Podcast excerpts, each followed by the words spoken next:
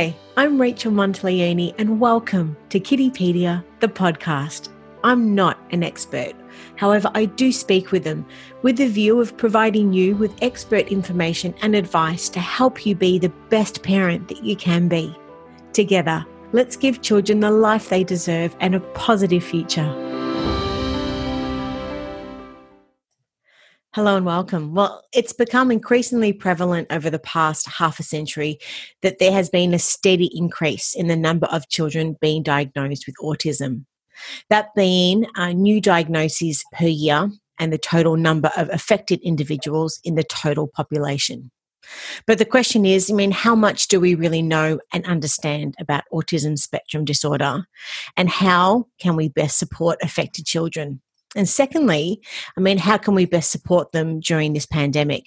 Let's face it, you know, most adults are finding COVID extremely challenging um, time uh, on all aspects. So it's really mindful for us to be empathetic how it's affecting them. So to help, we welcome our special guest, Portia Gunn, an occupational therapist from Youth Thrive's uh, Integrated Therapy Services. Uh, thank you for joining us, Portia. How are you? Great. Thanks for having me. I'm pretty good today. How are you? Yeah, look, I'm, I'm really excited to be having this conversation with you. Um, and I think it's, it's important for us to establish um, initially some, some, I guess, general questions about autism spectrum disorder. And then um, I really would love to sort of deep dive into some questions about how it is affecting families and children. Um, in general uh, throughout this pandemic. But before, before we get into those questions, um, I just wanted to establish that we had published um, your article. Now, the title of that is COVID 19 Supporting Children with Autism. Now, for someone who hasn't read the article yet, can you please tell us what the article is about and then what inspired you to write it? So the, the article that it's published is all about um, giving a bit of uh, background to the strengths and challenges of children um, or individuals living hmm. with autism spectrum disorders um, and talks about the, the, challenges that may arise a little bit around the pandemic. But the main focus of that article and, and what sort of motivated me to go there was how do you actually cope and deal during that time?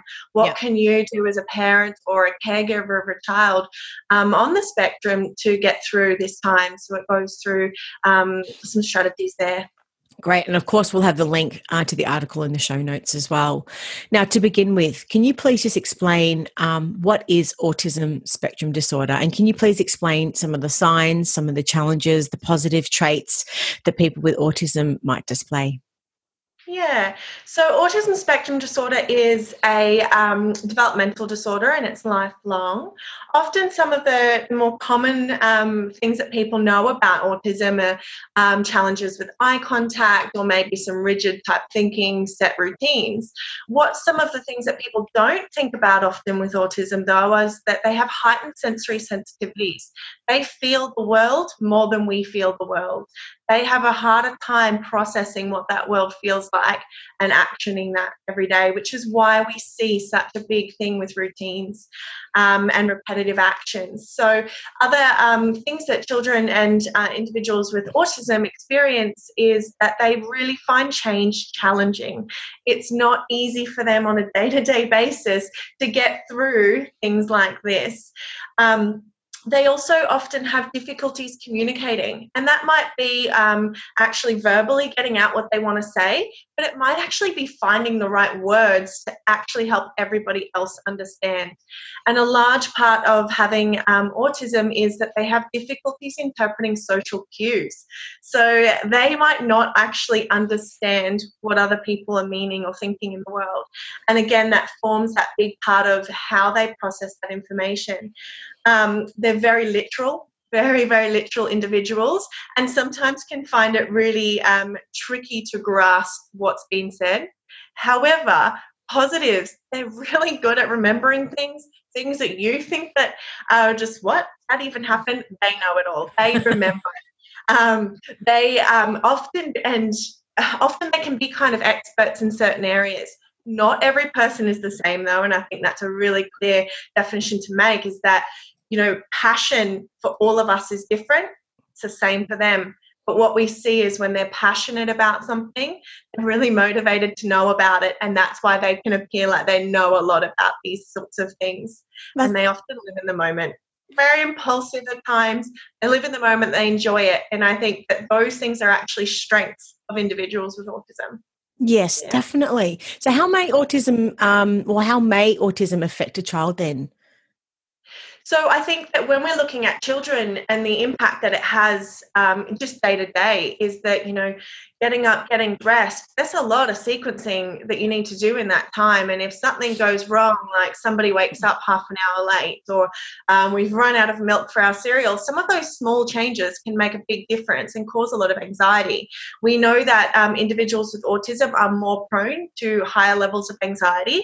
So, therefore, the day to day comings make that challenging. So, throughout their day, they're constantly um, trying to navigate the next step. So, when we then look at that, they can't communicate that effectively, or they find that the sensory input in that space is more challenging.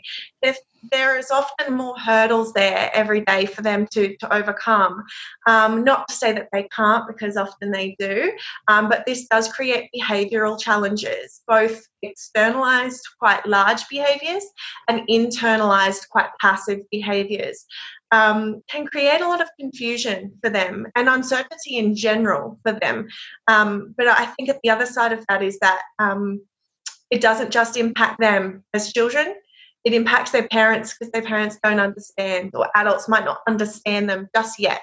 They'll get there, but not maybe not yet, and that um, makes it even more challenging. And forming those social connections that are really important to every human socialization is such a human thing to do.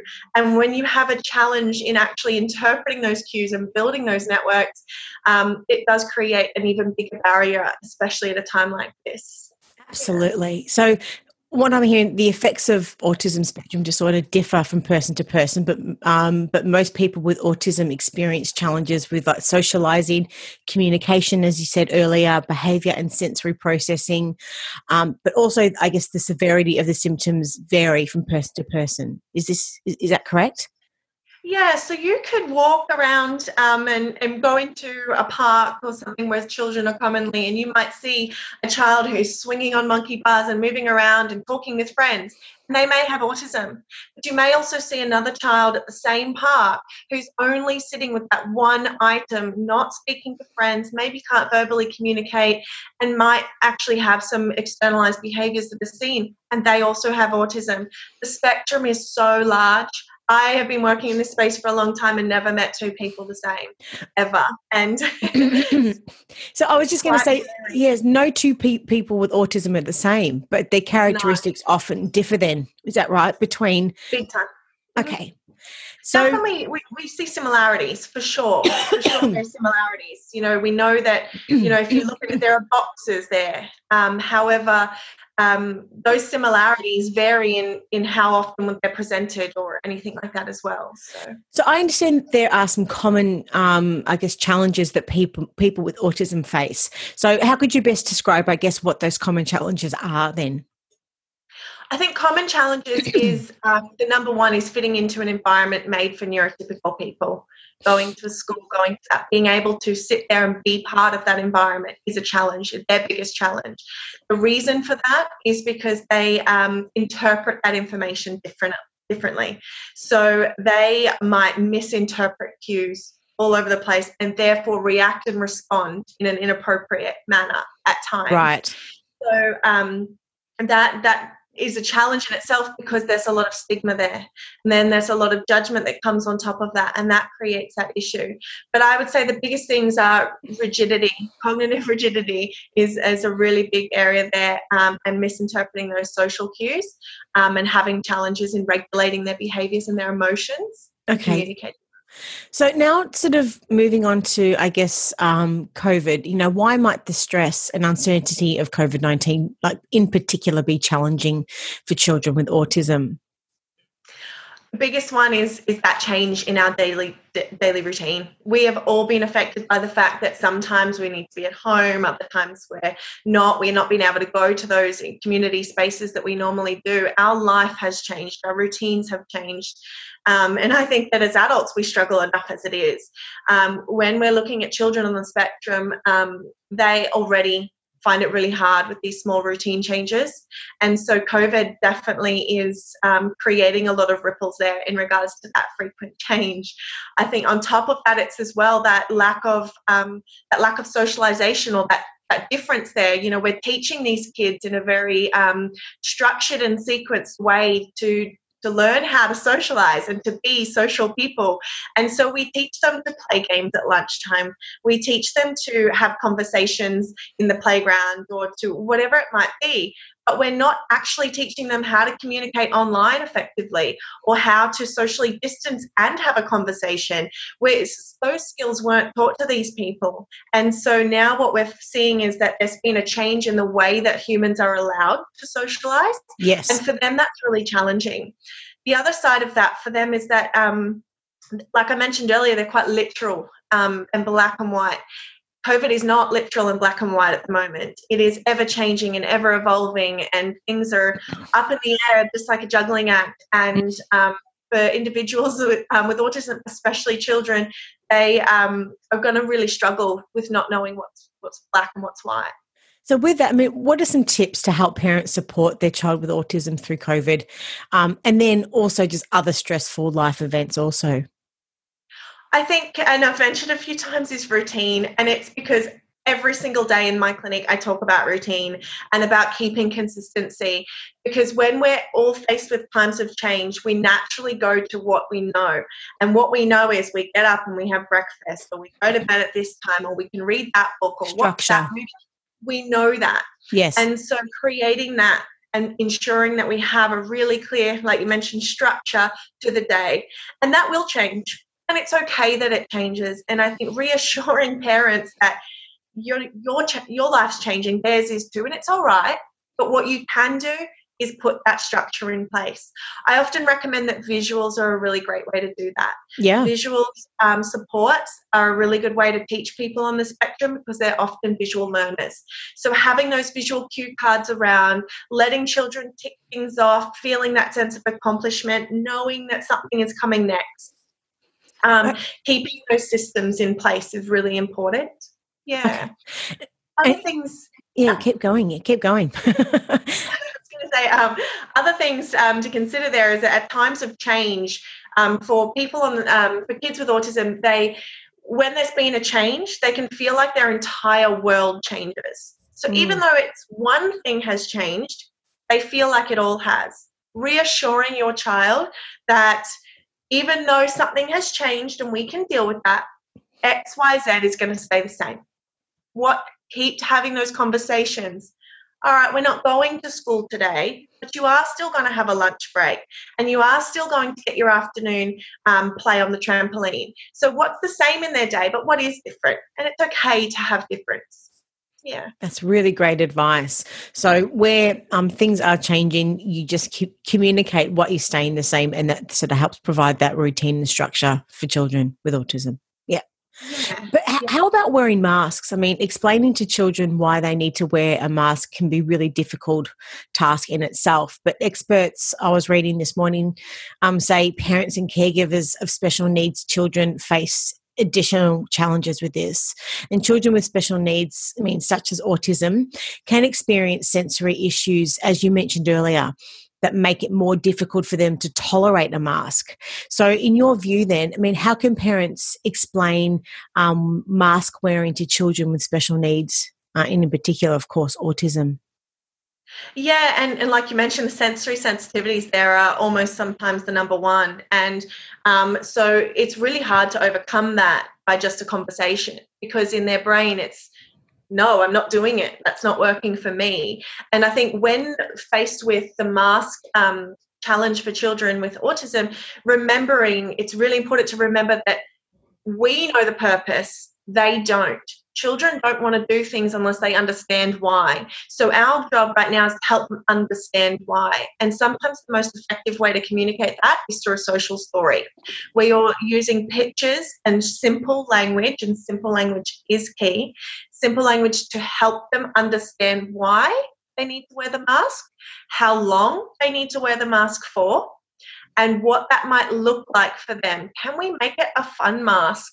Can we tell them which environments they do and which environments they don't so that they're getting a little bit of routine to the mask itself? So, a social story should be able to um, set those expectations up, set those boundaries. Give those time frames, but help a child understand that it is for a reason even if they may not grasp that, that reason for older children, it is important to talk about hygiene, health, and safety. If they understand those concepts, definitely chat about it. But it's important that language is very simple, to the point, and structured. Okay, so some some of those um, social cues that you were talking about before, where, where can parents find these then if they want to to use them? In regards to a social story? Yeah. Yeah, I think that um, you know, if a parent is already or a child's already engaged with therapy, that's my first recommendation. Talk to the therapist about putting that together because they know your child, they know your family, and they can help and support you with that. There are resources online um, of pre-made social stories that can be modified and adapted, um, but I think at the end of the day, it's it's not something that's that easy to go and find. I think that the way that I, as a therapist, develop that language for that child is I keep it simple. I think, what would I say to an adult and take out about 10 words and put that in a sentence? What does my child ask me? So, what are the questions that they're asking? Answer the questions in the story. So, you're actually using the conversation that you're having with the people around you to figure out what's best because a family in one household versus a family in another are going to have two completely different stories based on their children and their needs. So, just to establish for anyone watching and listening that maybe doesn't understand and know what a social story is, could you just please establish that for us now? Yeah, so a social story is a um, an intervention strategy used to provide simple pictures. So you might pick a picture of your child or a picture of the mask or the shopping centre, and you would put that on one page. And it has one or maybe two sentences, and it literally goes through a story of what's going to happen. So, what I'm going to do, so it might say, um, today we need to wear our mask to keep ourselves safe. I'm going to put the mask over my ears and I'm going to take three deep breaths. Then the next page moves over and it goes, when I go to Woolworths, I'm going to uh, wear my mask until we finish shopping. And it, when I get in the car, I take it off. I'm going to keep help, happy, healthy, and safe in my environment. And so it communicates what you're trying to already say to your child but visually. And visually is probably the most important. I use PowerPoint and I make it, check everything in PowerPoint. It's really simple and um, way to do that. Um, but one picture, couple of sentences, and you're done. So even if um, parents aren't able to find a social story that um, that they they're comfortable or happy with or works for their child, they can create their own as simple as just putting together a PowerPoint presentation. That's right. Yeah, yeah. Fantastic advice. Thank you for that. And sometimes it can actually help to have children draw their own. So they might draw their own pictures, write their own social stories. And it's kind of their how to book. That's fantastic. Thank you for sharing that. And and just getting back to mask wearing, you know, what makes um, wearing a mask harder for some children than others? So, a, a lot of kids um, with autism actually have sensitivity to their head areas, anything related to the head. It's quite a common thing that we see. Um, so, the actual strings around the side of the mask behind the ears creates pressure. They're hypersensitive to that inf- input, as well as the lines of the mask on the face. So, what that means is that for um, kids on the spectrum, often they have what we call hypersensitivity to touch. Again, it's not the same for every child, but it, it means that their little touch receptors are turned on all the time. So anything that touches them, they feel it at a higher level than what we do. And so for them, a mask doesn't just feel like a mask, it feels almost, you know, like a really big lot of pressure around their face. And so it's really quite uncomfortable. And nobody wears anything that they don't like um, the feel of. So we need to help build purpose and understanding. But that sensitivity is really tough. The other thing to consider is if they're um, if you're using more generic masks, sort of like those medical ones or anything, they're kind of a one size fits all you might have quite a small face um, or, or, different, you know, the ears might sit different. Their actual physical differences across humans make those masks a little bit more challenging too. Um, I have seen some great inventions online, like using their hats to, to clip the mask on. They're really great. Get creative, figure out other ways to do it that work for your child. Um, but what you can do in those moments is touching the like the face, so around the nose, around the head, um, the ears, or giving a bit of a massage, I suppose, to those areas, turns those receptors off a little bit and, and lets the down. child not feel it at that level. Yeah. Yeah. And so, I mean, what are some common questions that you're um, receiving from parents and caregivers um, of children with special needs at the moment, just generally about COVID? I feel like the most common is um, behavioral struggles you know the changes in anxiety and managing um, managing those those um, pieces of information that are coming in. I think another element though is how to shield a child from the the confusion of news and those sorts of elements too. So how do i cope with my child being indoors all the time not being able to go get movement? How do i stop them hearing the news? How do i um, help my child to calm down and go to bed at the same time each night when they're already at home all the time. So um, those are probably more of the common sort of questions that I'm getting.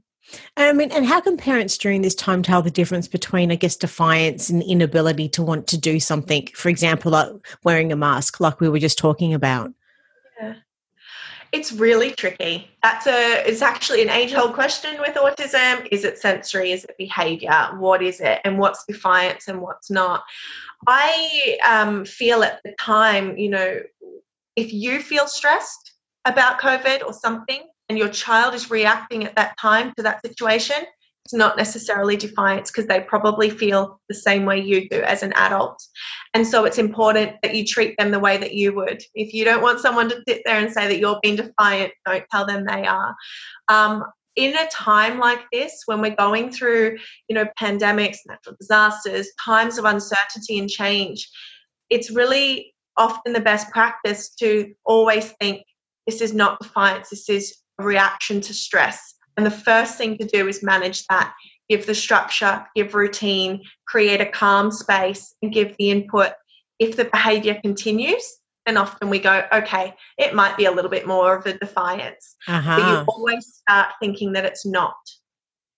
Great advice. In, in, in your opinion, should parents provide incentives during this time, or is it just the clear communication they need to fo- focus on?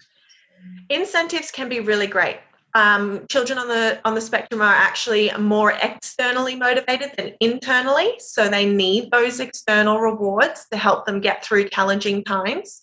Um, we um, we see that they don't often find internal rewards systems enough. They don't see the purpose themselves. So, um, rewards can be, um, or incentives can be really good strategy to use when you're trying to create a new routine or structure, um, or to um, get them to do something like wear a mask, or um, you know they might not want to go um, to, the backyard because they really want to go to the playground. And so you've got to then put some reward systems in place to get them to engage in the things at home and teach them. Um, I think a really important thing on incentives, though, is that um, children on the spectrum don't always automatically know what um, they need to do or how they do it. And so we naturally are quite inquisitive people, and um, and they are too, but only when they're co- confident enough. Uh-huh. So it might be that you're trying to teach. You know, you might have a whole weekend at home, and you've got arts and crafts and outdoor activities, but your child doesn't want to do any of it. It might not be that they don't want to do it, they might not know how to do it or what it looks like. So, incentives can support children to push themselves enough to engage in these new activities, to learn about them, so that then you can use them ongoing and it actually can make that process of being at home or doing some new things a little bit easier without the need for for those incentives later so how would in in the example that you mentioned about doing crafts how would um, what example can you give that a parent can use to be able to give incentive to help that child um, you know interact with that either new or you know new craft hobby or something like that so craft is great because it is is something that we can engage in for hours, and it, and it has so many um, skill sets that we can teach there. So it's and it's a really good one to do at home. But we see that um, the challenge is that children can't get into that activity, and if they can't see the picture in their head of what that activity is going to look like at the end, Mm-hmm. They don't actually see a purpose to start it in the beginning. So, one tip there is to you make it first and have a model, a model ready to go so they know what they're doing. It could be a picture, it could be you've made one. Um, so you've got that activity and the activity is set up well. Then on top of that, your incentives come in by um, you might have a to- what we call a token system and that means that you might have um, four star um, star tickets to get and one might be by having your afternoon tea you get a star sitting down and doing your craft, you get another star. Um, you know, going and washing your hands, you get another star. Whatever it might be at a level for the child. And then their reward might be technology time, or it might be something that's a lot more motivating to engage in. But because they know what that end is, that craft activity will get done because they understand the whole task and you've given that reward of whatever that is. It's a really good way to do that. Fantastic advice. And earlier, um, you mentioned uh, the point about communicating, and it's common that people with autism experience challenges with communicating, as we know. Um, I'd love to know from your perspective what are some of the more common challenges children would experience with so- social communication and the lack of interacting with others during this time? I think the big challenge there um, is that they're so used to trying to build these face-to-face ways of interacting. Um, you know, social cues um, are about interpreting the face and the body, and then those voice clues and coming on, and we're teaching in that way, so they're understanding or learning to understand humans in that way. Um, COVID creates a challenge because we take out all that information now and we go online, and so now we're having to understand typed text and emojis and all of these other things that um, children may um, commonly come about misinterpreting.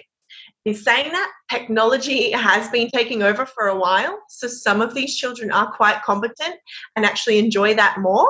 And then the challenge they experience is higher amounts of social communication with their siblings. And so we have two different types of challenge here. Um, I think tips around that is to open up avenues to talk with you as a caregiver. Talk with them hey did you have any challenges today? You know how was talking to so and so on the computer? You know tell me a bit about it. Open up free communication between you and your child because if they don't know they can tell you that there was an issue online. They're not going to. And so um, parents can be quick to um, get children in trouble for online chats or be worried that they're always quite a negative thing and and we do have a lot of fear around cyber safety. Um, but being open and honest with your child and being somebody that's there and really actually interested being genuinely interested in your child's discussions opens that up so that you learn more and then you can help them make sure that they're communicating effectively. That's wonderful. And so look we know that um, people with autism often experience issues with back and forth conversation um, and interpreting social cues such as eye contact and facial expressions, as you said. But no doubt that is very difficult uh, in from a technology sense. And also, I found it really interesting, even interpreting things like emojis as well. That was really incredible to, for me to be able to, to, to stop and understand that, that that is those types of things can take time and be a lot more challenging um, from a communication perspective. Um, but is there any advice that you have that may assist, assist parents um, during this time with regards to, to, to communicating it? I mean, how should parents best communicate the information um, to COVID about their children? So now talking more about their communication with their children about COVID. Is there any other tips that you've got in this instance? Yeah, I think the biggest um, thing is that parents need to do self check ins That's the biggest tip there. Check in on your own language because um, we can get caught in sort of that verbal oversharing. And so, checking in in the moment. So, as you're talking to your child, watch their face change, watch their body change. It might tell you that you're actually talking too much. And that might come from the fact that you're stressed or you're passionate about it or you're thinking a lot about it. They don't want that um, it's really important when communicating with a child um, with autism around these things to keep it really to the point, simple, factual information. Facts are important here because that's the way they learn. Um, they do struggle to understand the sort of um, politics around things. Mm-hmm. And so keeping things factual to the point and looking at connecting it to their life they struggle to understand other people's impact, but they can look at how it affects their life. So, really talking about them, talking about your family unit, talking about the facts of the virus, the statistics, those sorts of things can be a, a more effective way to communicate rather than too emotionally. Okay. So, talking about emotionally, I mean, what are your thoughts on encouraging, but I guess not forcing the child to talk about their thoughts and their feelings about COVID? Um, you know, with with that as an example, what are your what are your thoughts here? It is very important to open up that platform to communicate. You know, we know um, we know that a lot of kids on the spectrum do struggle to communicate their emotions every day in general, um, and often they don't have the language for the to communicate that effectively. So they then might do or say things different. So opening up that um, opportunity to talk about COVID, uh, to talk about COVID is great. It's figuring out what they're thinking. Are they confused? Can you answer some questions? Are they feeling frustrated, which might help you understand it's because they can't play? Are they feeling anxious? They may not say that. They may just say, I'm bored. And bored is something we hear a lot. Bored is a really easy word. Um, bored means I don't know.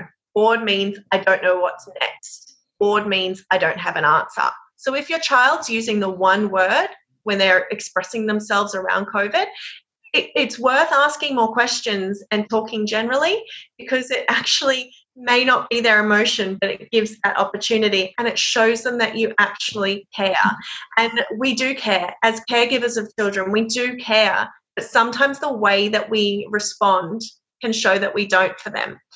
If if they said, Oh, I'm bored, and you're like, oh, okay, we'll just go play, for them, they're like, You didn't listen to me.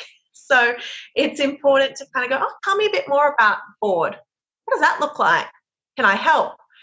you, are you worried about COVID? Are you whatever, whatever it might be in relation to that conversation?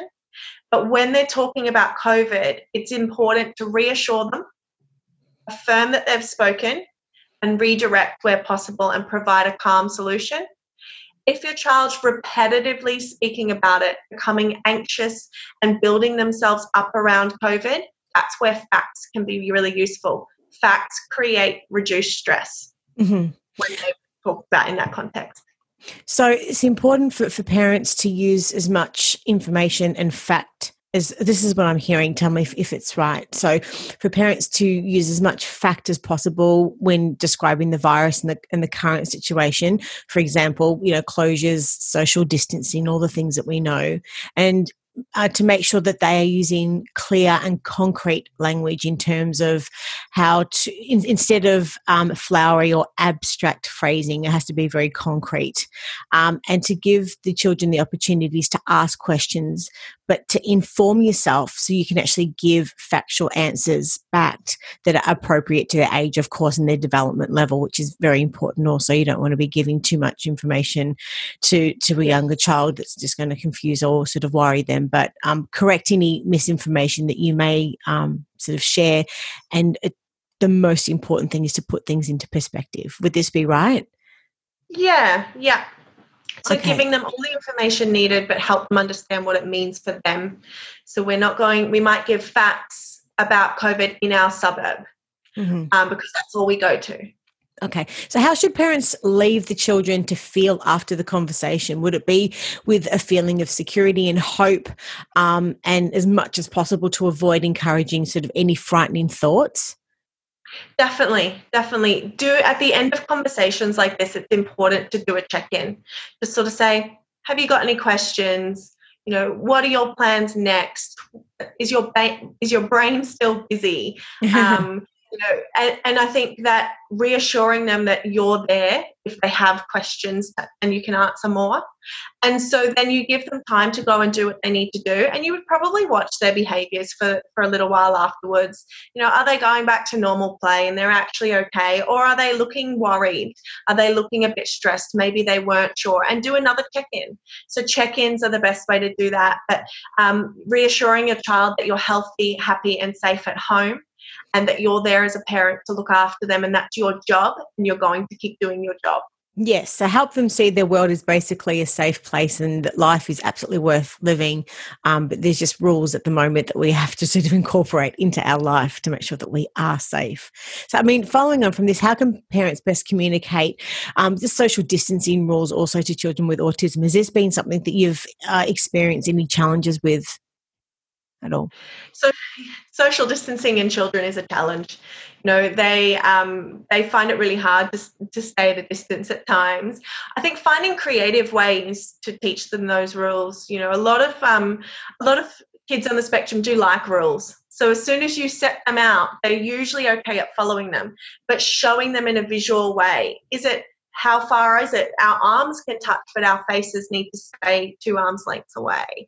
Um, or this is what this looks like. Role plays, charade games, all of those sorts of things are creative ways to teach children what it feels like to follow those rules. Because having a rule is one thing, but experiencing it is another. I know a lot of schools have incorporated um, Tiggy, but it's they're not allowed to touch Tiggy, so it's sort of air Tiggy, and so they, they, do this air Tiggy concept, and it's worked really well. And these kids are coming in and they're talking about all of these creative activities and games that they're playing that use different rules, and that would have been a change. But do it in the home, so practice social distancing at home at times. So you might say, "Hey, we're going to play a board game today, but we're going to do it, and we're going to social distance so that we know how far away to stay. So you're teaching them in an environment that's safe. Um, but usually, once they learn what it feels like to follow a rule, they can apply that quite easily out, out in the community. And, and, speaking about being home, to me, children with autism are more open to social isolation and loneliness, which COVID could heighten. So, what advice do you have that could help prevent this then? I think networking is is really important. You know, if you've got cousins or family friends, or you know that they're online and talking to people, um, trying to ensure that you as a caregiver have those links as well. You know, can we use Messenger Kids? Can we use chat based functions? Can we FaceTime? Can we do these sorts of things to create the new normal in socialization for them? Um, I think that one of the biggest um, barriers to socialization is the lack of ability to go to playgrounds and places like that. So, can um, you use um, FaceTime to have challenges amongst friends or cousins where they both have an obstacle course set up at home and they watch each other do it? So, they're getting a little bit of the normal social stuff we see for kids. They don't sit there on FaceTime like we do as adults and talk about our lives. They want to see action. They want to see things. They want to show each other their artwork. So opening up those avenues and saying, hey, do you want to call so and so this afternoon and show him all the stuff you did this morning. He'd love it. Or should we send this person a photo? Can we write this person a letter? So you're opening up all of these sort of other ways to communicate showing them that it's normal. And I think a really important thing for parents to remember in that is that you're the model. If you're not socializing outside of your home, your children don't think it's normal either. So if you are trying to socialize and have those conversations and take that initiative, your children are going to want to do that too. Mm-hmm. You know, it's interesting when I was doing my research for the uh, interview today, and uh, this phrase came up in this uh, um, this article, which I found very interesting, is and the question was: Is there a known cause or cure for autism spectrum disorder? I just wanted to address that question with you. Um, in, in closing, I guess as we're sort of you know sort of going to start to wrap up the the interview, but is there any known sort of cause uh, or cure for autism spectrum disorder that you know of? that's that's a question and i get asked all the time all the time it's people want to know why And, um, you know, there is so much more research and literature and everything around autism now. Um, you know, like you mentioned at the very beginning, the rise and the prevalence is there. And with that has come so much more funding and supports into this space to actually explore reasons as far as well where my knowledge is there is no clear cut answer that says this is why you have autism. It's just something that does occur for some people. Um, you know there there's lots of things over the years where people have sort of said it's because of this and because of that but there isn't any known. What i do see is we do often see a bit of a genetic stream go on. You know, if somebody in the family has autism, often there can be siblings that then come out and, and be diagnosed. Um, it is not to say that it's a genetic disorder, though, because it's not a genetic disorder, but it is a trend that we see. Um, they're doing so much research into ways to diagnose early, and that's where a lot of it is. Is early diagnosis makes the difference, and so I think that that question of um, what causes ASD, I don't know when we'll get an answer, if at all, for that. Other than that, it's a, a, a a disorder that does come about and there are lots of factors but there's not one known cause we don't we can't say it's because of this chromosome or this one neural pathway but it's not fully linked.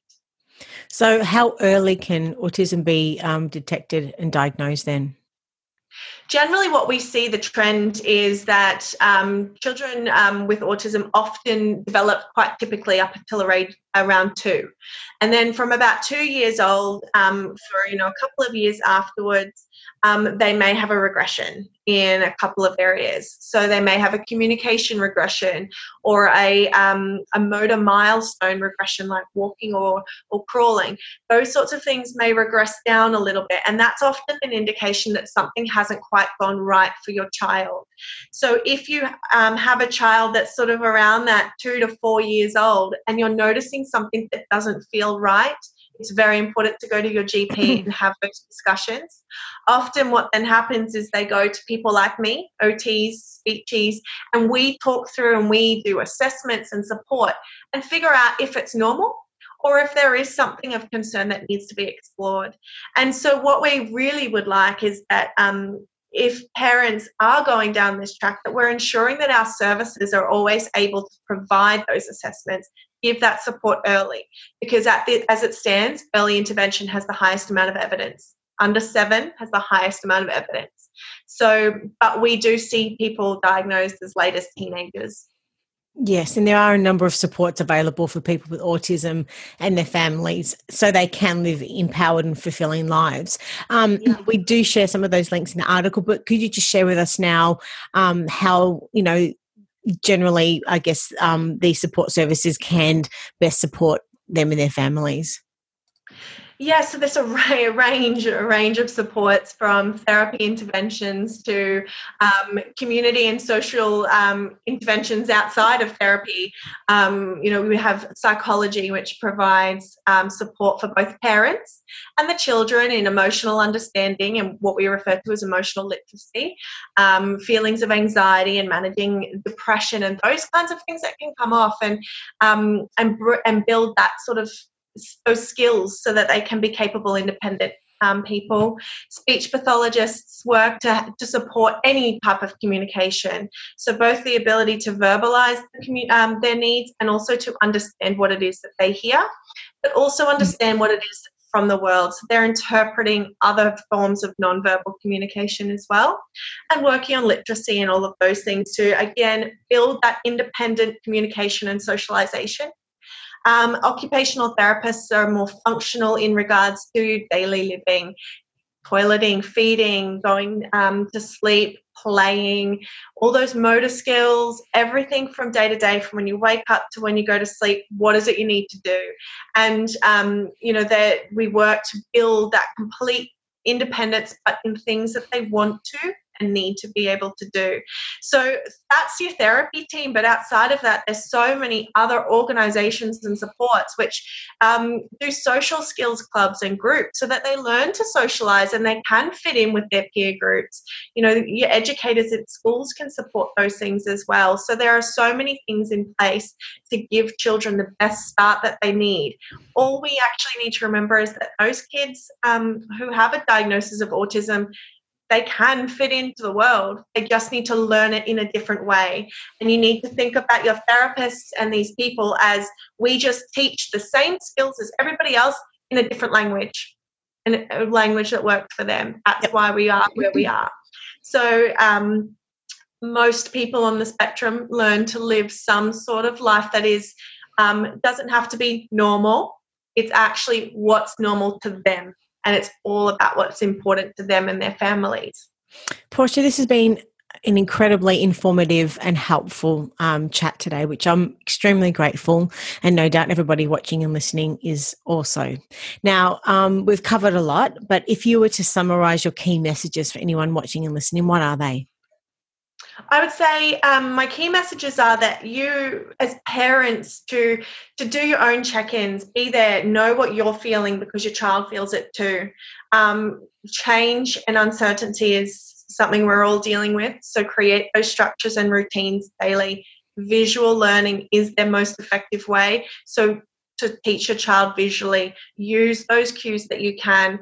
And don't forget to check in with other people around you and keep your social networks alive, but help keep your child's social networks alive. And, and I guess the big, big, big message is it's not easy, but it's achievable and you can get there. Behavior happens, things happen, but you can bounce back. Your child can get through this. You guys do it together and you can move forward. Fantastic. And if anyone watching and listening has got any questions for you, whereabouts can they find you guys? So um, I'm, I'm, based at um, Springfield Youth Thrive, but we are um, we've got a website online um, there, and we've got all of our phone numbers for the clinics there. So um, so you can contact us there. We're on LinkedIn as well as Facebook too. So um, we have a great team of therapists across all of our clinics that can answer any questions at any point. we really welcome parents who are are just wanting some more information to give our clinics a call, even if you're not making a referral to come see us, if you just want help on knowing where to go, do get in contact. And on our website, we do have information around developmental milestones if you are concerned about your child. So go and check that out, as well as a range of different articles that we've written around there that might give you guys some information. Portia, thank you so much for your time. Take care and uh, stay safe. But thank you for everything you shared with us today. It's, it's been incredibly no insightful. Thank you. thank you. Take care. Stay safe. Bye. Bye.